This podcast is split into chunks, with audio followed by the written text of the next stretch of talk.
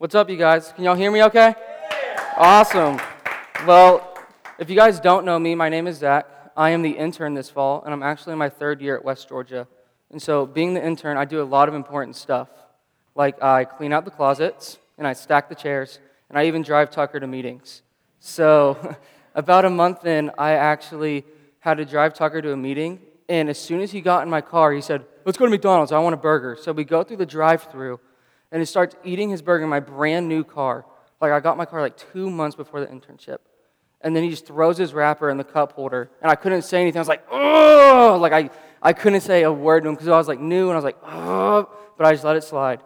Um, but on a more serious note, I remember walking through middle school and high school um, thinking, trying to do this Christian thing right. Like, not resting in the fact that Jesus saved me or he did everything that I needed. All I had to do was accept him. But I was focused on just doing that one more thing, trying to earn it, because I didn't truly believe. Like, if you asked me, I would have said, Yeah, I think so. Like, I know, but I didn't really believe that I had done everything, that Jesus had done everything for me. And so, and that's my hope for you guys tonight. Um, as it was said earlier, Jesus has paid it all for us tonight. And so, it's not about what you do, and it's not about getting the right action. It's about accepting Him. And so, that's my hope and my prayer for tonight. And so, if you guys don't know, we're going through the book of Colossians. And last week, Tucker was talking about chapter 1. We were in chapter 1. And Tucker was talking about how we see Jesus as Savior, but we don't recognize him as King a lot of the time. And I was thinking about that, and I said, wow, like, if we see if we don't see Jesus as king, it sort of cheapens his death on the cross. Like it doesn't mean as much for us. And so I was actually so about maybe three weeks ago, I was in the lobby, and um, it was a Sunday morning, and so I was trying to learn how we counted attendance. I was like, so do we have somebody come in the auditorium and count the heads like before, during the service, or do we have someone by the front door like counting everybody as they come in, or do we have somebody in the booth? Like I didn't know, and I was genuinely curious. And Corey was there and Tucker, and I asked them, and you guys know the sliding doors in the front, the so there's this black little thing like the motion detector that opens the door and closes the door. Well, knowing I'm really gullible. So, like, if that's one thing you guys want to know about me, I'm gullible. So, Corey was like, Yeah, that actually tracks everybody that comes in the door. And it sends it to an app on our phone so we have a report of how many people came in.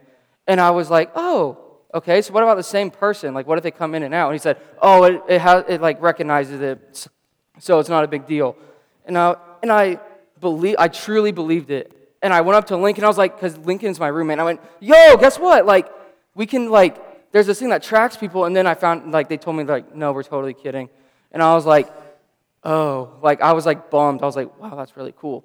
But the truth is that, like, we do count people on a Sunday, right? But it got deceived and twisted into something else. And so that's what I think that Paul is addressing to the church in Laodicea in chapter 2. And so I'm going to tell y'all what was circulating going around there. Um, it insisted that there was important secret knowledge hidden from most believers. So basically, they were saying that like God knew stuff in Jesus, but then that he didn't want to tell us. So essentially, that's like you guys knowing all the answers for a test, but then not choosing to put the right answer. Right? So it just doesn't make sense. And then, because we have all that we need to know in Jesus. And so it taught that our bodies were evil. That's like saying food is evil because if we eat too much, we can get overweight. But in reality, you need food to live. And then the third thing was it said that Christ was only human, that he wasn't God. So essentially, has your parents, have your parents ever, like mine, they've always like told me like, hey, this is going to happen, this is going to happen, like, just watch out for this, you need to be mindful of this. If you don't study, you're not going to do good you need to be careful with this friend group. And then I was like, okay, okay. And then it actually happened. And then I was like, oh, I didn't know that was going to happen. Like I didn't know, but I was told. It's the same thing with Jesus, with God coming down in the form of Jesus. And so, why is this relevant to us today? Why does it matter? Right? Like some letter written 60 years after the death of Jesus. Why does that matter to me in 2020?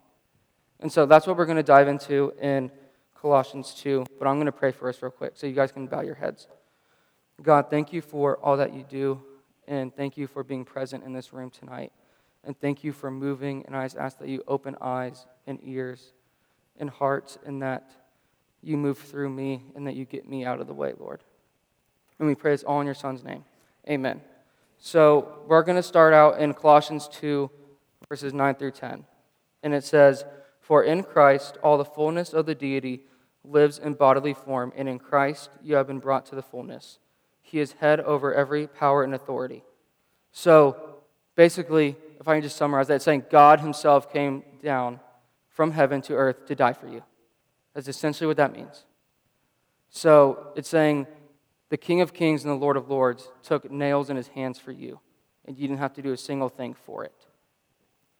And so, and that leads us to verses 11 through 12. And it says, In him you were also circumcised with a circumcision not performed by human hands.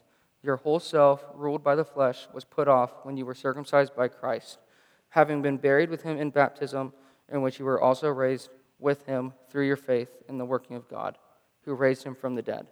So basically, it's talking about baptism. That's all it's talking about. It's talking about your life before baptism and after. So essentially, when you get baptized, that's a private decision. It's a decision you're making on your own and you're sharing it publicly.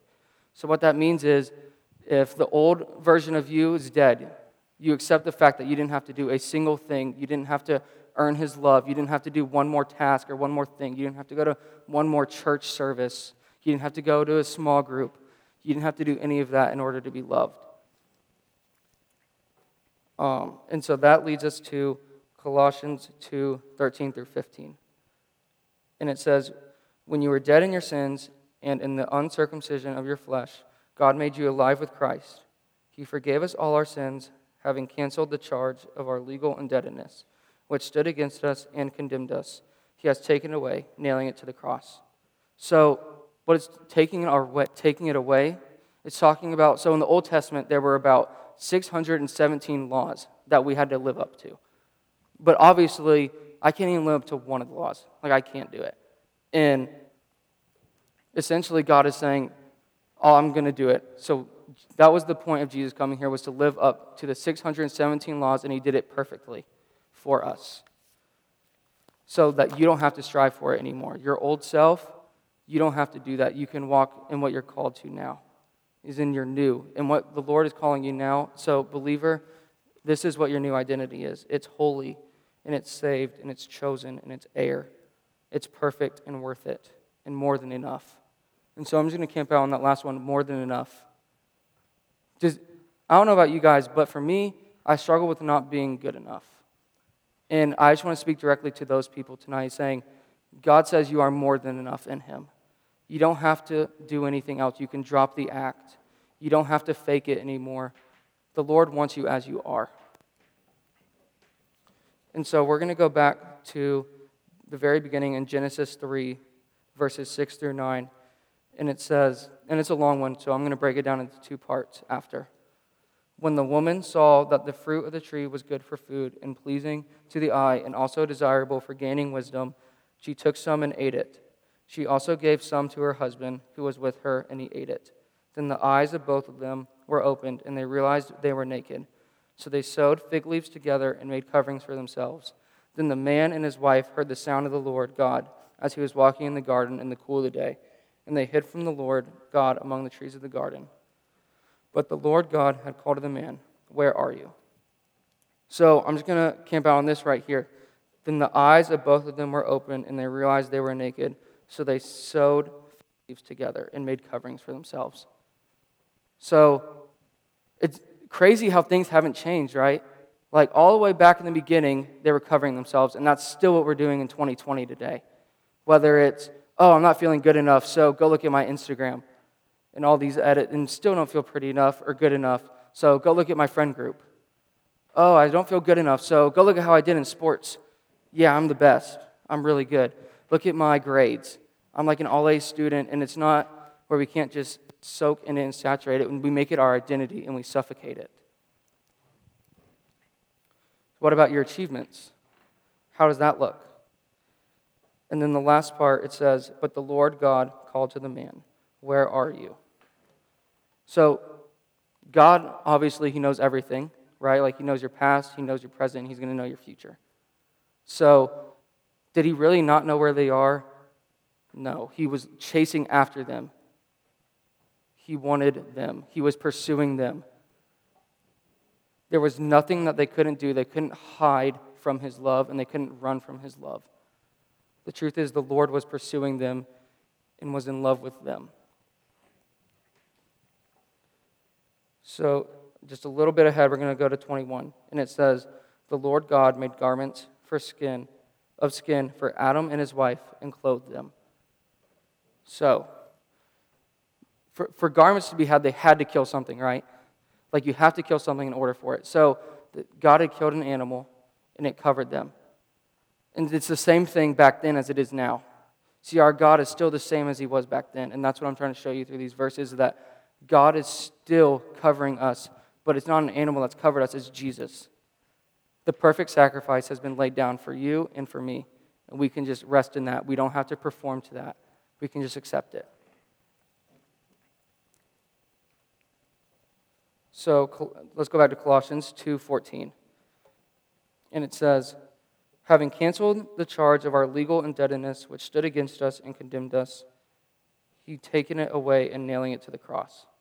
So, talking about the Old Testament laws, the 617 laws that I mentioned earlier, that's what he's talking about.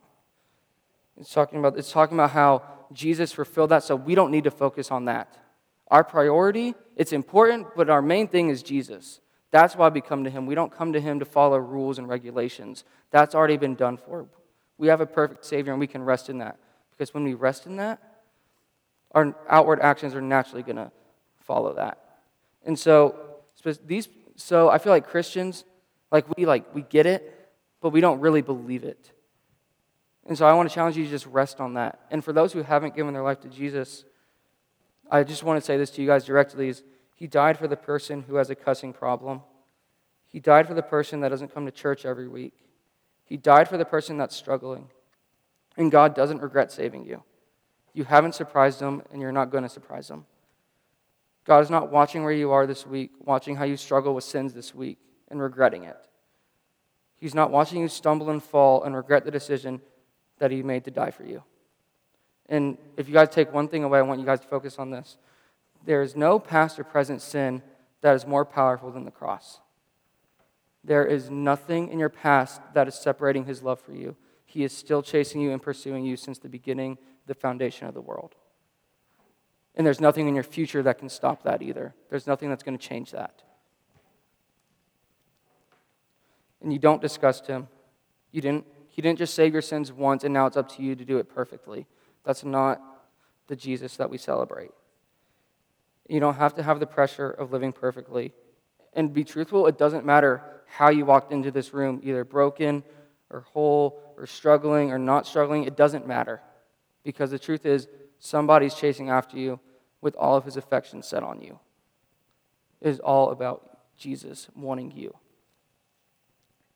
And so we're going to go to Matthew 5:17. And it says, "Do not think that I have come to abolish the law or the prophets. I have not come to abolish them, but to fulfill them." So basically, what he's saying is those 617 laws, yes, they mattered and they were good for its purpose. And that was to set his people apart and to show how he wants us to live. But that's not our God. That is not why we do things. We do things because we've been set free. So we don't have to clean ourselves up anymore. We don't have to clean ourselves up and then come to Jesus. We don't have to do that. Jesus lived perfectly for us. All we have to do is rest in that and accept it. The love's not earned. It's just accepted. In Colossians 2:15, he says, "In having disarmed the powers and authorities, he made a public spectacle of them, triumphing over them by the cross." So the key thing here is he made a public spectacle of them. So God is publicly saying, Zach's going to need a savior. I'm going to need a savior. And the truth is, he's saying the same thing about you. He knows that you're not going to measure up and you're not going to make it. But the truth is, he doesn't want you to. That's not his goal. He wants you to walk alongside him. Jesus is your standard, not following every rule and regulation. So God is publicly saying that you don't have to be more than you are. He's calling you holy so you can walk in that and you can accept it. Because once I've, once I've realized in my personal life is publicly, when someone calls me out on something, I don't have to pretend anymore. I can drop the act. And so God is publicly saying, Look what I had to do. Look at the cross. I know you didn't measure up. I'm not expecting you to measure up. So we can drop the act. And we don't have to cover up anymore like the garden. Because He's going to say, Where are you? He's chasing after you, He's pursuing you. Be honest, because I've loved you since the beginning. Don't pretend, because I've already decreed and declared everyone's broken. Look at the cross. Look what I chose to do. So you don't have to have it all together. That's not the point. The point's to come as you are, and Jesus is going to work with that. And so Colossians 2:16 it says, "Therefore, do not let anyone judge you by what you eat or drink or with regard to a religious festival." So what Paul's talking about, he's talking specifically to the Jews, and he's talking about how in the Old Testament, out of those 617 laws, the Jewish people had dietary customs. So, meaning they could choose what they can or can't eat. Like God had chosen, like, say, you can eat this, but you can't eat this. And so, Paul's saying, that's done. That's been fulfilled in Jesus now. Like, look here. Don't worry about what other people think. Don't worry about what other people are saying. Look what Jesus has done for you. Because it's not about the behavior, it's always been about the heart. And if He has your heart, the behavior will naturally flow. And so Jesus is the one that saves, and that's not your behavior. And so, as Christians, I feel like a lot of the time we are trying to do that next thing. We're focused on did I sin today? Did I not sin today? Oh, I was good. I didn't do this.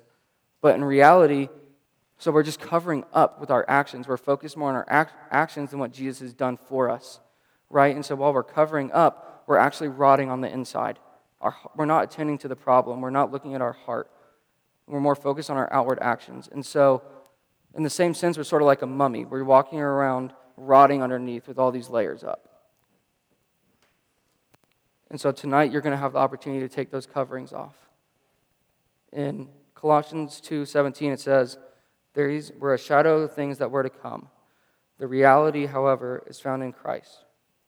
So, if you've been surround, if you've been in your Bible, and maybe if you haven't, I want you to know that whole book points to one thing, and that's Jesus. Since the beginning, it's always been about Jesus. It's always been and it always will be. So you guys can stay there, and we're going to get Genesis 3:15 up on the screen, and it says, he will crush your head and you will strike his heel. And this is back in the garden right after Adam and Eve had sinned. So I'm going to talk about you will strike his heel.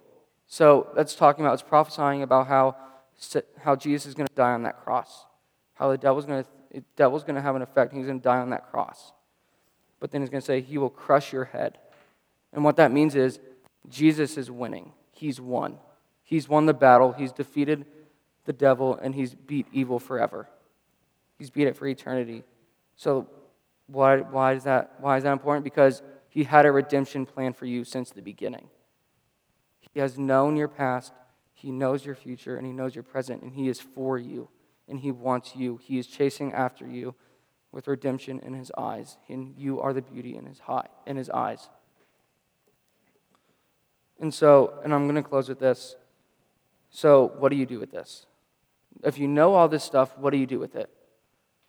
And the first thing is do you surrender. And if you really do believe like all like what I just said is true and what scripture has been pointing to this whole time, if you believe it, then that will naturally come. See, you don't just sit on it and think, "Oh, I'm loved. I'm loved. Like I have a God that loves me." Yes, he does. But if you really understand it, then that's going to affect your actions and you're going to move. So, my question is what do you believe more? Do you believe what God is saying about you, or more in this, what culture is telling you, or your friends, or your status? Where is your worth coming from? And I want to challenge the Christians in the room focus on the heart and not the behavior. Because truthfully, I've chased behavior, and behavior doesn't add up. It doesn't work. It just drains you and it makes you tired. And you don't really enjoy Jesus. I feel like you miss the point when you're chasing the behavior because it's all about your heart. You actually get to experience the goodness and the richness of the Lord. And so I'm going to pray for us tonight. Um, God, just thank you for all that you are doing in this ministry and the hearts of these students, Lord. You know, I ask that you continue to move and do what only you can do and to overflood this room.